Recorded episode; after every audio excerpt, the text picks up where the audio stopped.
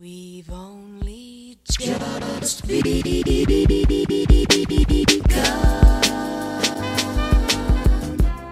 Hello, beautiful people. Welcome back to A Living Color Abroad. I'm your host, Angel Rodriguez.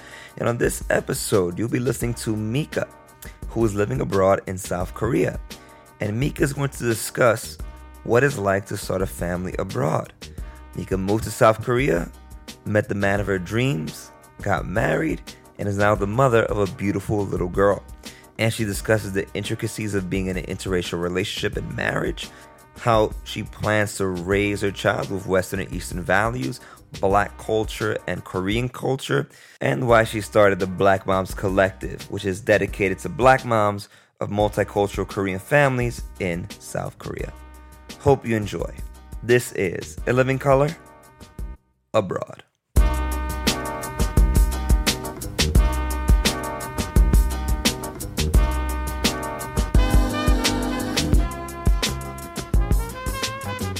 Right, Mika, welcome to In Living Color Abroad. How you doing?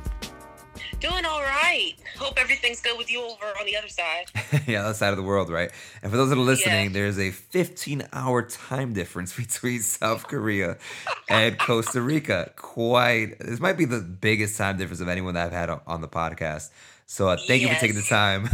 it is what? It is Yeah, no 12 p.m. Um, Thursday there? It's 12 It's 12 p.m. Thursday over here. Yes, and 9 p.m. Wednesday.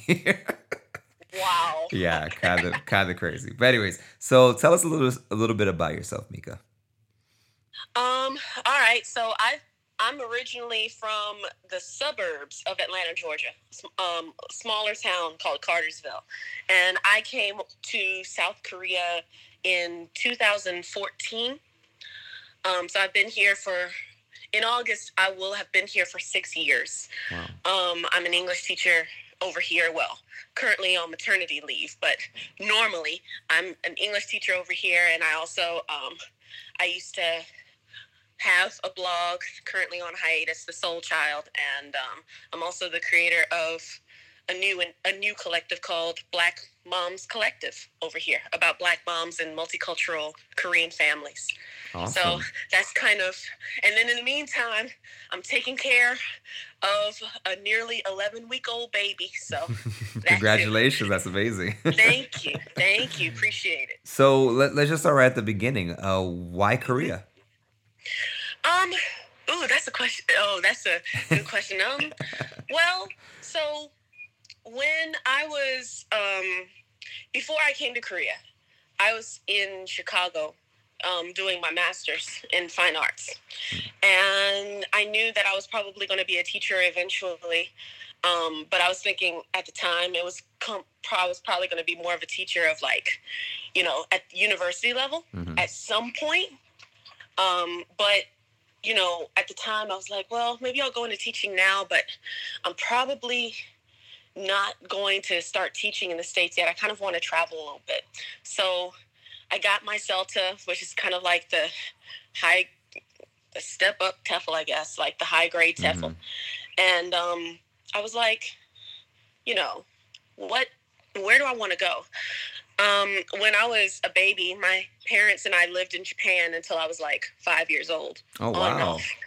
So, but so I knew I didn't want to go there because I'd already been there. Mm. And, you know, I didn't, at the time, I didn't have the desire to want to go to China either. But I'd had some friends, like my college roommate and a neighborhood friend of mine who had gone to Korea to teach, and they both really liked it. So I was like, well, let me do my research and um, see what pops up. And, you know, I did my research and I decided that I liked it, especially if I was able to be placed in Seoul. And, you know, I applied through the EPIK program, which is the big teacher placement program over here, and got through. And luckily, I got my first choice city. And basically, I had my master's degree in May, and I was over here in August, pretty much. Wow. That's pretty. So I was just gonna ask you about your family's reactions, but I'm sure it was it was fine Oh, because they live. Well, well, see, that's what you would think, but like, you know, I'm my parents' only child. I'm the only one, so Mm. um, I was my mom. I think secretly she really wasn't thrilled at me being so far away Mm. but she was very much like, you know, you want to go to Korea, so that's cool. Go ahead and go. And but my dad, you know, I would I would have thought my dad would have been the coolest out of it- out of anybody. But he had gotten word from his like former colleagues and stuff, his former Japanese colleague, well, not Japanese colleagues, but colleagues who worked in Japan, Mhm. like, uh, Korea is really racist over there. Um, she shouldn't go, and you know they don't like women either. They shouldn't go. And he was basically trying to put his foot down and be like, "You're not going to go over there." I'm like, "Look, I'm almost 30 years old. You can't tell me what to do." So I packed my bags and I left. You know, Oh he wow. ultimately was cool with it. Yeah. And he, and you know he's been over here a couple of times, and my mom came when it was time for me to have the baby and stuff like that. And you know they seem to really enjoy it over here. So you know, I mean, almost six years later, I mean, what are you going to do? what are you going to do at that Yeah. point? So, but you know, after you know, after me leaving initially, other than the you know the amount, the space between us, um, they have been you know cool with my decision after that. So. Got you. So let, let's talk a little bit more about your parents because I, I have not uh, interviewed anyone that's you know obviously this podcast is a living color abroad. Any person of color Right. whose parents have also like lived abroad, besides obviously if they're whether they're first generation. So why were why were they in Japan? Um. So, huh, so actually, my dad was a professional baseball player in Japan. Really? That's yeah, dope as hell. What's his name? his name? Well, his name is Gregory Wells, but he went by the nickname Boomer in Japan. Boomer. Okay. Um, he started, you know, he'd been playing sports like all of his life, and you know, he started in the major and the minor leagues in the states. Like he did like minor league ball in like Venezuela. You know, he did like summer league ball in Mhm. like Venezuela and places like that. So he was used to like traveling to like other places to play ball like during the summer Mhm.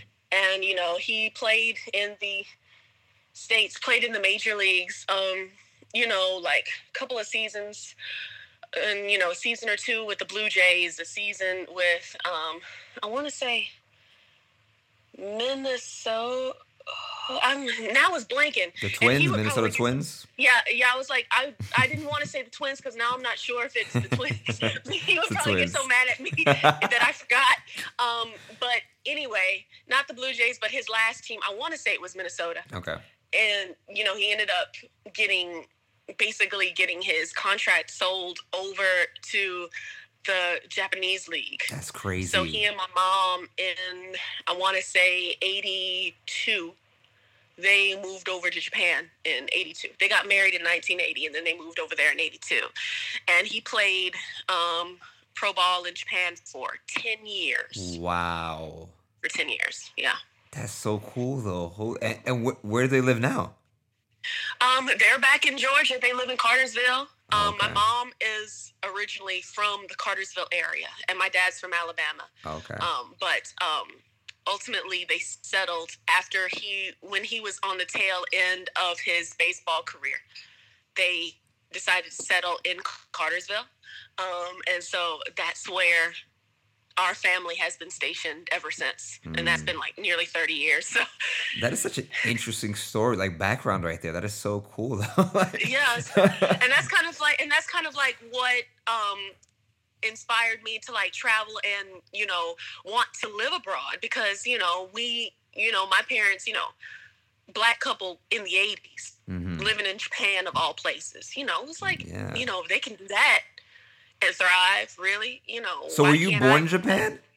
no i was actually born in Georgia. that's a funny story so um, when my parents were in Japan, when my mom got pregnant, and my mom didn't want to have her baby in Japan, Oh. so she pretty much like she found out she was pregnant one week, and the next week she was on like the the, clo- the soonest plane she could get to go back to Georgia. She's like, I want to have the baby at home, so she went home oh and she basically you know stayed like the rest of my dad's baseball season into the next season um waiting for me to come so i was actually born in georgia in marietta Oh wow. and then we came back over when i was about mm, three months old we went back to japan So wh- what memories do you have of Japan growing up, like from one to five? like um you know, I was pretty young, but I do remember um, went to a nursery school over there. We were stationed in um, Kobe, in Kobe, Japan, because he played in Nishinomiya Stadium, which is between Kobe and Osaka. That's Okay. where his baseball team was. And um, so we lived in Kobe for the entirety of when I was there. When he got traded to another city, um, my mom and I had moved back to the States already, for the most part. Mm, Um, but it. I remember we went to a nursery school, and I was one of maybe two non-Japanese kids in my class. It was me, and then there was like a boy, um, and then the rest of and then the rest of the students were Japanese. And um, you know, I have a memory of thinking that my mom had left me in the house by myself as a toddler. So I like put on some clothes and I went to look for her, and I actually like left the apartment and walked oh. down the street Oh. and went to the supermarket and she had not left the house at all. So when she came to check on me, I was gone. oh my god, I can't even imagine. I remember that actually really vividly. She doesn't know that, but I did. I was maybe like three. But you know, I have like good memories. Um, you know, we lived like up on a hill. So we would my mom and I would like walk down to like the shopping district and like, you know, eat and stuff like that. And and you know, I went to my dad's games and all that kind of stuff. And you know, I remember it as a fun time, you know, being Yeah. in Japan. So That is so cool. That is really, that's a really interesting background. So now let's let's fast forward. Now you're in Korea, right? You're teaching, Yeah. And obviously, the, and you know when I got in contact with Mika, for those that are listening, I found out she was a mom. I thought that was really cool and really important because I have not spoken to anyone that's a parent that's living abroad currently. so I so let's start off. When did you meet the love of your life? When did that happen? Oh man. Um. So let's just let's start with me getting ready the summer before I was going to go to Korea. My mom and I were getting ready for me to go. okay, I wasn't expecting to be here for longer than a year or two really? because you know I was I was getting you know I was 28, so I was starting to think seriously about okay, you know, and maybe it's time for me to think about like you know after I have this travel, get this travel bug out to start like settling down and stuff Mhm, like that. mhm. And I was like, you know, I told my mom, you know, you read all of the blogs and stuff and watch YouTube, you know, YouTube videos about like black people's experiences in Korea. And they vary from being like awesome experiences to being totally crappy experiences Mhm. Um, either they're awesome, like they're in a place everybody's nice, or you know everything's so easy. I love Korean food. I love this. I love that. Or to the awful, you know, ev- you know, people look at me strangely. They put their hands in my hair. Um, I have racist coworkers, all that kind of stuff. But kind of a unified front, you know, a unified opinion among like black women was that for in the dating pool, we're kind of on the bottom of the totem pole. So Mm. I told my mom, yeah, I'm expecting to, you know, go dateless for the next one or two years here. And, and I'm, you know, I'll be here for a year or two and then I'm going to, you know, move on and, you know, maybe I'll come back, maybe I won't. So I left in August. In October, in October, my friends and I went to a bar and I sat down beside this guy who was celebrating his birthday, but his friends had left him and he was by himself. What? and we kind of got to talking and we got to talking and at the time his english was a lot worse than it is now. So we had one of my friends who spoke good enough korean who could translate between us and we ultimately exchanged numbers. And i left there going uh, he's never gonna he's not gonna message me back whatever. So I completely forgot that he that we had exchanged numbers. And the next day, he had texted me, I guess through like a like a translation app, saying, "Hey, do you want to go to this? Do you want to go over to this neighborhood? I'll take you. I'll meet you there, and we can I can show you around." I was like, "Oh, okay." and I went and we went on a date and I thought he was, you know, even for the little Korean that he spoke, the little English that he spoke, he was, you know, he was funny. Hmm. And so, you know, we kind of, you know, dated on and off for a couple of months. And then, you know, around the new year, that next year, we made it official. And then you know in 2018 we got married i was like wow you know Wow. we kind of look back and we were like did you ever think we were going to get married no okay so neither of us thought that you know that would have led to us getting married you know four years after we met had no idea Let me tell you something. That, So- that is the best love story I've ever heard so far. his birthday. He's at a bar by his damn self because his terrible friends left him there. yeah, his, his friends left him there. They had like, you know, they had been drinking and stuff, and I guess Oh his friends God. had started to like peter out, and Yeah, he just yeah, kind yeah. of stayed. He just kind of stayed. Was like, oh, okay. Wow. So you know, the friends who I was with, who I'm still friends with to this day, they're in. We're all in different places now. They Mm. take all the credit. Of course, I would too. Shit. They're like, because they were like, they were saying, they had been saying, you know, if you get married and you have children, we're taking all the credit. We get to be aunties automatically because we're the one. It's because of us. That's that right. And I was like, yeah, you're right. So they Wow. they don't do not let me forget that. so so explain to me. Okay, so this is this is Mhm. now uh, this is very very intriguing. So explain to me how would you how would you explain dating in Korea? Like dating a Korean man. What is that like? Oh, um, so I kind of like got lucky because not well, maybe not so much lucky, but I kind of, you know, missed out on the absolute wonders that cons- that make up the dating in Korea. Um, so like ours, our stories, like you know, especially for a Korean, really unusual because Mm. Koreans usually they, um, if they want to meet somebody, usually they get set up by their friends or Mm. like you know their moms or something like that. So basically, what happens is that for a Korean, is not as often anymore, but this is still like the best way. They feel like this is the best way to meet someone through what they call sogaeting, which is like group meetup, like a group date. So it'd be like, you know, Mm. three, you know, three girlfriends meet three guy friends. And then they like so- have like a date. That'd be like the first couple of dates and stuff like that. And that's typically like the, you know, considered like the best way to meet somebody. Because, you know, if you, you know, if you get the okay from your friends, that means they're a good egg, you know? Mhm, mhm, Um, for foreigners, for foreigners, it's a little bit different. Well, not a little bit, a lot of bit different. Some will, you know, have the advantage of having Korean friends who are cool enough to take them sogaeting.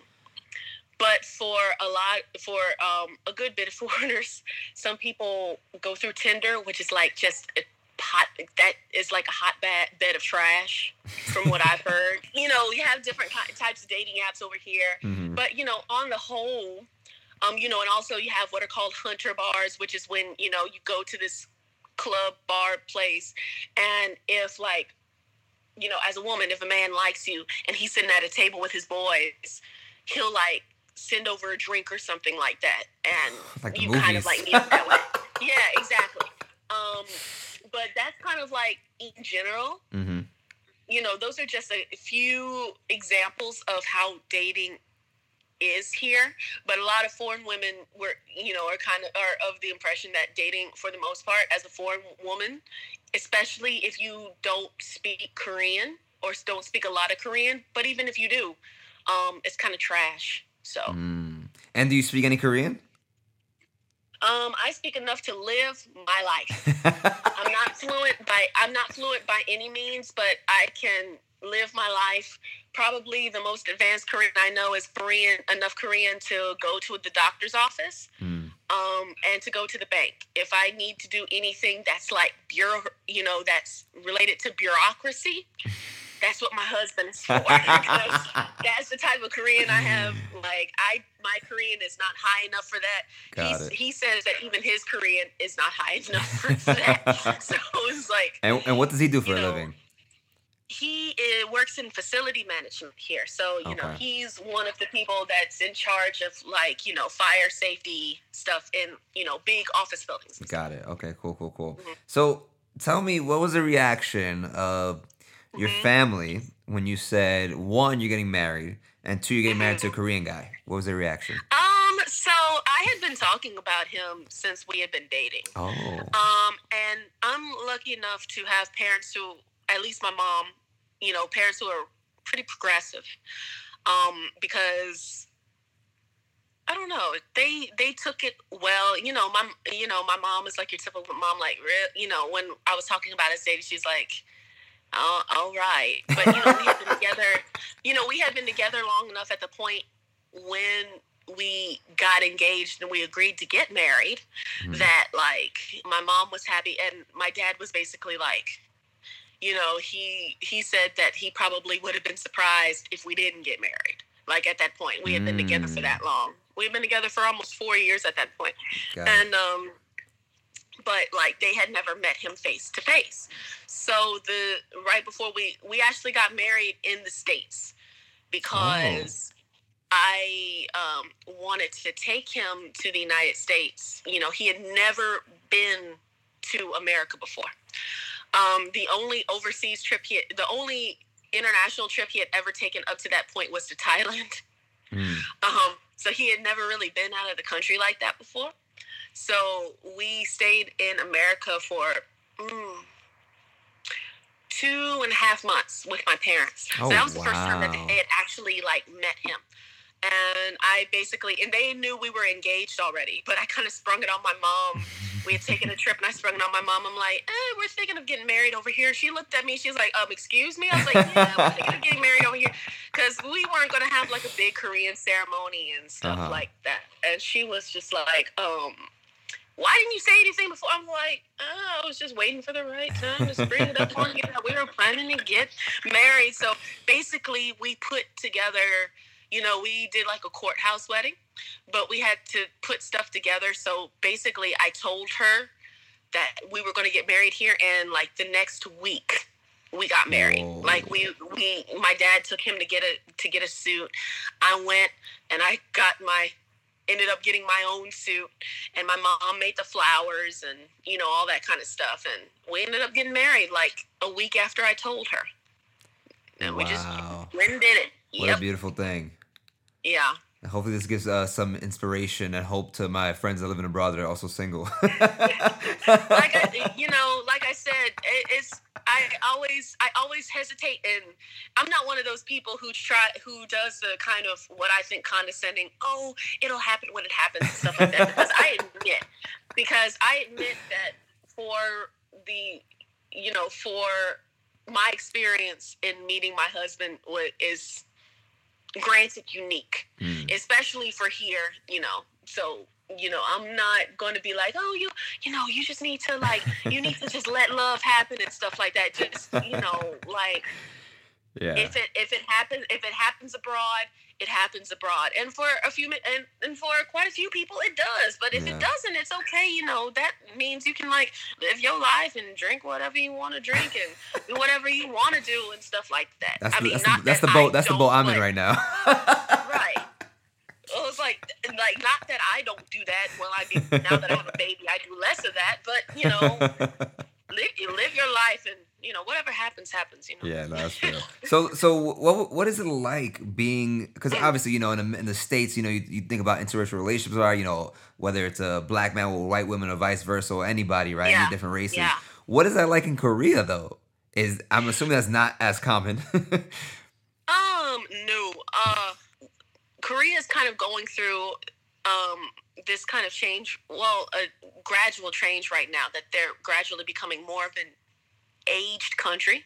Mm. So, which means like the majority of the population here in Korea is starting to be elderly people because fewer and fewer um, younger people are getting married and having children. I think they um, this the generation that's my husband's age and younger because we're in our mid 30s Mm. my husband's age and um younger they're called like i want to say the sampo or the sampo generation sampo generation which means you know considering the financial state of young people in korea today they have to forego three things in order to live a comfortable life and one of them is marriage you know a family Mhm, life mhm, like mhm. getting married and having kids um, and you know a lot of younger people these more and more younger people these days don't really see any kind of an advantage to getting married and having kids because it's too expensive. And considering how um, competitive the education system is, the education system is here in Korea.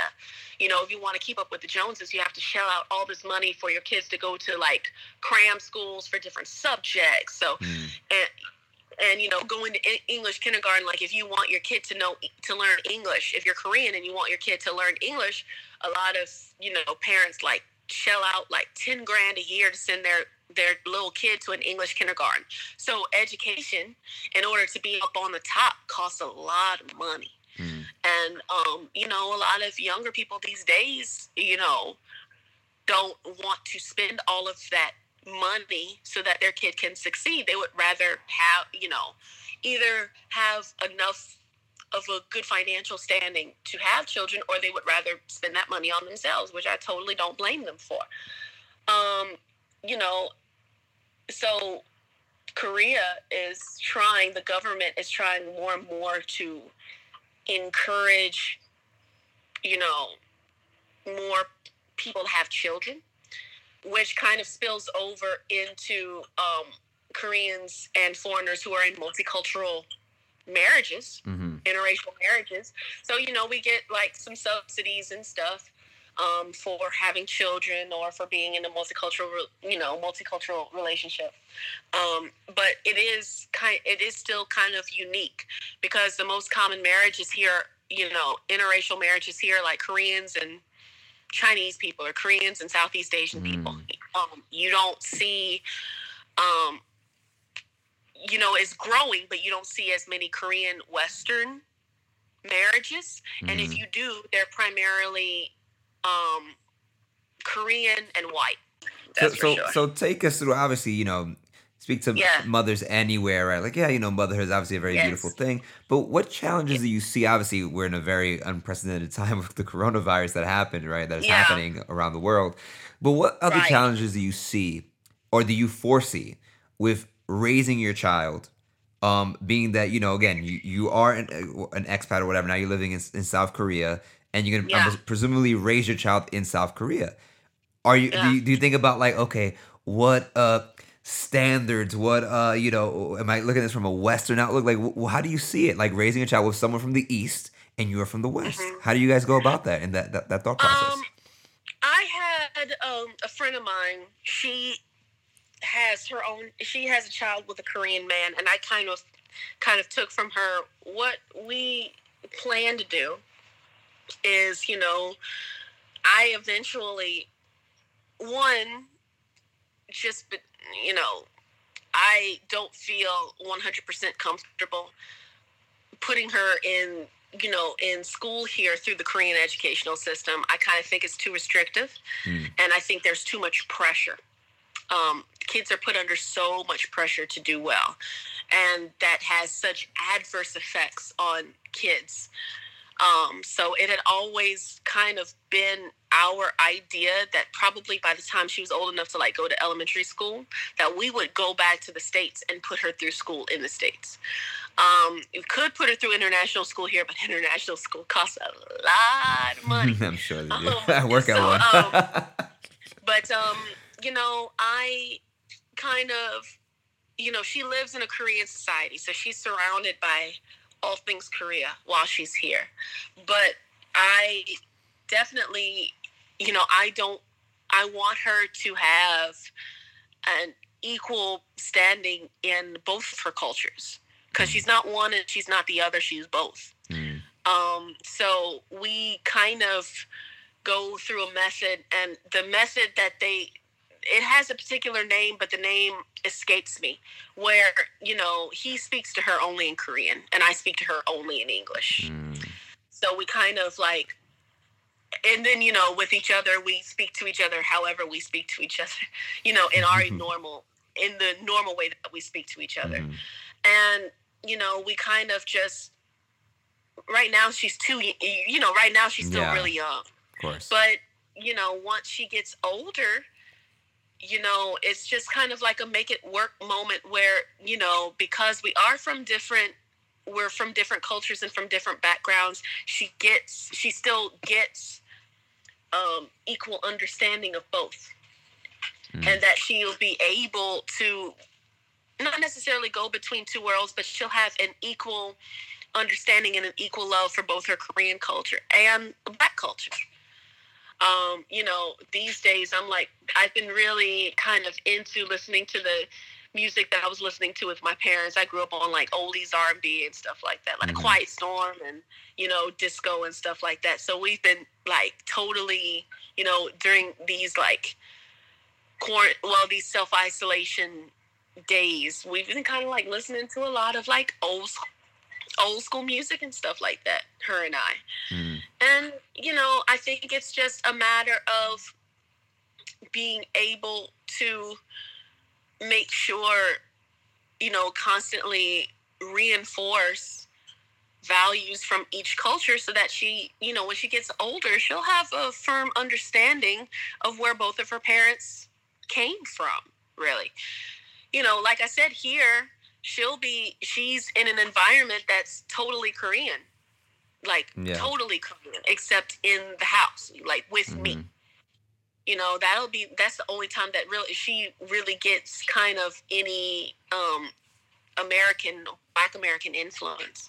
And then, you know, when she gets older, you know, it's gonna be easier for her with me in the house to learn English than to learn Korean because I have kind of like uh those kind of strong silent type kind of husbands. So you know, she goes to school, you know, she'll be speaking more Korean, but you know, I I hope that you know she will be able to, you know, have an equal understanding of both Yeah. of both of us. And I think it definitely That's could what- work given yeah, given what you're saying because like I, for example, my parents are from Dominican Republic. They're immigrants from Dominican Mhm. Republic, went moved to New York City. And growing up, I spoke Spanish at home because that's all they knew. so I spoke to my parents in Spanish, but in school I would speak English and to my brothers. So naturally, I was bilingual. I was speaking both English and Spanish at the same time, depending on the situation. So I, I'm assuming that your husband is more comfortable speaking in Korean, so he would Yes. speak to his daughter in Korean, and obviously he must be speaking Yes. English. So I think naturally she will be bilingual, which is an amazing thing. And see, that's what, and see, that's what I'm happy, that's what I'm hoping, because because my friend of mine, her daughter is five years old, and she just, she just slips between Korean and English depending on who she's talking to, Mm. and she's only started to really understand what she's doing, because she used to do it with no understanding that she was speak, that she was switching between two languages. yeah. So if she turned to her dad, she would speak to him in Korean. And then when she would turn to her mom to say something to her mom, she would just automatically turn to English. Like, but she didn't really think about it. Hmm. And I think, you know, now she's five years old and she's getting to the point that she's kind of starting to understand now, wait a minute. They're speaking two different languages. Now, wait a minute. Oh, I didn't know that. I didn't know that. Um, you know, I don't. I didn't know that Auntie Mika could speak Korean too. Like she only Mhm. knows me as speaking English, so when she hears me speak Korean, she looks so confused. She's like, "Wait a minute, you speak Korean?" you know, like she's looking at me like, "Wait, Yeah. you speak Korean?" Like, "Who?" and so you know, it's I. You know, I took inspiration from you know the way that my friend brought up her five year old say hey Mm. i think my i think my baby could do this too you know be able to you know speaks in korean with her dad and then speaks in english with me even though he you know these days increase an increasing amount of like koreans have like you know they speak what they have like words that are like they call it konglish which is basically like korean words derived from english words so Mhm. instead of like ice cream it's like ice Okay. he starts like speaking in like a mixture of Korean and I'm like, stop, stop, just please, please speak to her, please speak to her in Korean, because he'll be like saying random English words in his sentences. I'm like, wait, wait, wait, you you know the Korean word though, please, please speak to her in Korean. So it's like that's gonna be the hardest part is trying to enforce, you know, Yeah. that he speaks only Korean, that he speaks only Korean to her. Like, don't Yeah. speak to her the way that you speak to me. Speak Yeah, to her the way that you speak, you know, normally. You know, if I'm not around. of course. So, So on a, um, on a fi- on a final note, Mika, what are you what are you most looking forward to in motherhood and in living abroad? Because I'm sure those things are obviously both together or tandem. Ooh, so I, you know, for her, I just want her to, you know, I don't know, looking at her, you know, who knows what the world is going to be like in, you know, five years, you know? But I want her, I want her to, I, I hope that we are able to teach her to have a strong enough set of ideals this, to have the fortitude to be able to navigate both the Korean and Black American worlds so that she doesn't feel like she's getting lost in the shuffle. I mean, all kids go through identity crises, but you know, I can only imagine what that is like for a biracial child. I don't have experience being biracial. Mhm. Her dad doesn't have experience in being biracial either. So there's only so much that we can help her with that. You know, when if she does go through that struggle when she gets older, but I hope that we are able to instill in her enough confidence and enough I guess enough of of of for you know help her encourage her to not be afraid to explore either of these cultures and not be afraid of any kind of challenges that she might see within either one of those cultures i think. You know be able to navigate both without feeling like she has to choose one or the other because she doesn't. You know in this day and age she doesn't. Yeah. um, she can she can be confidently you know she can be confidently grounded in both cultures if she wants to. I want her to see that. Um, you know i know here it's kind of going to be hard because here it's like one or the other type of a deal Yeah. and especially here you know with her being mixed with black um, she will probably go through you know the kind of she'll go through the She wants to will be go heard. through the yeah she wants to be heard she's like me talk to me but no she'll she'll probably will go through some you know and me as her mother of course will probably go through some kind of you know some experiences maybe some challenges that maybe a child who was mixed in white with um you know with european wouldn't go through necessarily hmm i'm sure. But you know i don't want that to be the only thing that she knows are struggles mm. in that way. Um, and I hope that living abroad in the future, you know, that there is more awareness here about, you know, the fact that there are, you know, chil- you know, children here that, you know, want to be a part of the community but still keep their identities. That's part of the reason why um I wanted to create the Black Moms Collective because, you know, of mixed race kids, you don't see a lot of, you know, you don't see a lot of black mixed race kids. Now, you know, you have a couple of models who are becoming popular that are mixed with black. But the thing about it is, is that, you know, in the black Korean mixed families, the black counterpart parent kind of gets erased like you see if you see like a black family that has children that are black korean mixed the advocate is usually the mom and the mom is usually korean. Mm. and then whether you see the dad the black dad or not you know a lot of the times you don't. But you know a lot of people don't a lot of people don't assume you know a lot of people assume that there aren't that the opposite is not true that there aren't korean men and black women but there are and we're out there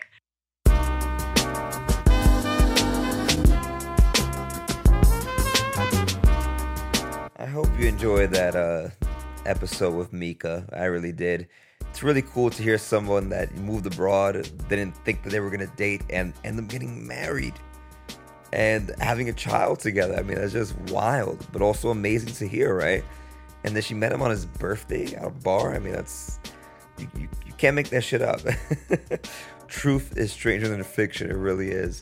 And it's also cool how she started this uh, movement, the Black Moms Collective, to uh, to show that there's black moms in multicultural relationships and marriages in Korea. You know, I think that's a really cool thing to show that it, it could happen, even though it's, you know it's it's not the majority, but it's there, right? And it, it should be known. And yeah. So on next week's episode, I'm going to be talking to Terry, who is a physiotherapist living in New Zealand. Now, Terry is from Jamaica, and she moved to New Zealand with her husband and their son. And she's going to discuss just life in New Zealand and comparing it to Jamaica. Really interesting and cool episode. Stay tuned for that one. If you like what you hear, please subscribe and leave a review on Apple Podcasts. Follow me on Spotify and any of your other streaming platforms. See you next week. This is A Living Color Abroad. Peace.